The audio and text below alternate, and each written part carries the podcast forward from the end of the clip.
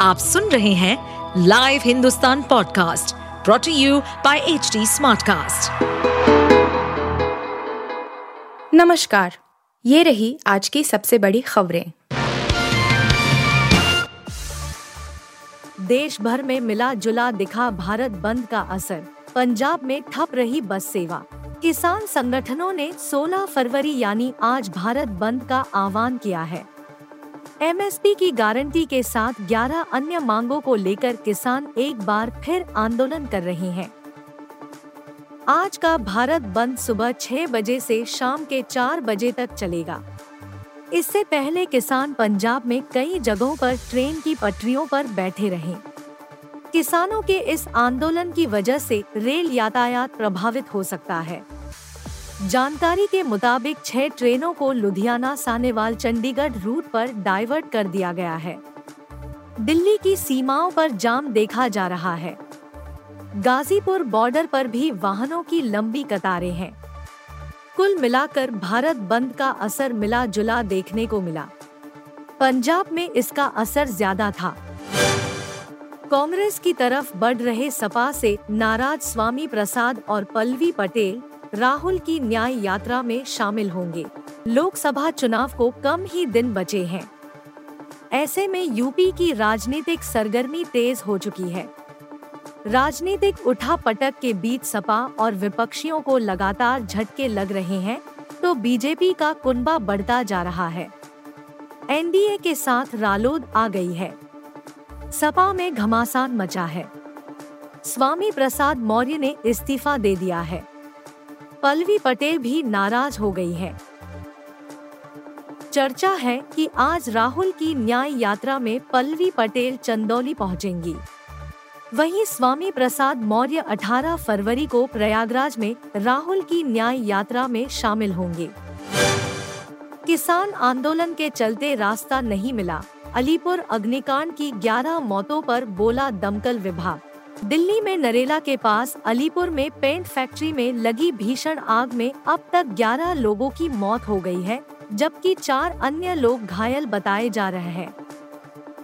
गुरुवार शाम हादसा उस वक्त हुआ जब मजदूर फैक्ट्री में काम कर रहे थे। इसी दौरान अचानक आग लग गई और मजदूर फैक्ट्री में ही फंसे रह गए।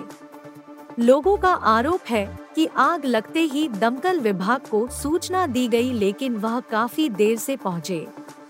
इस मामले में को लेकर दिल्ली के मुख्यमंत्री अरविंद केजरीवाल ने भी जाँच के आदेश देने की बात कही है मामला बढ़ने के बाद अब दमकल अधिकारियों ने मामले पर सफ़ाई दी है दमकल विभाग के एक अधिकारी ने बताया कि इलाके के आसपास काफ़ी जाम था, जिसकी वजह से टीम मौके पर समय पर नहीं पहुँच पाई। कल से बदल जाएगा मौसम। छह दिनों तक इन राज्यों में होगी बारिश। उत्तर भारत के पहाड़ी राज्यों के लिए आखिरकार वह समय आ ही गया, जब मौसम का मिजाज बड़े स्तर पर बदल रहा है।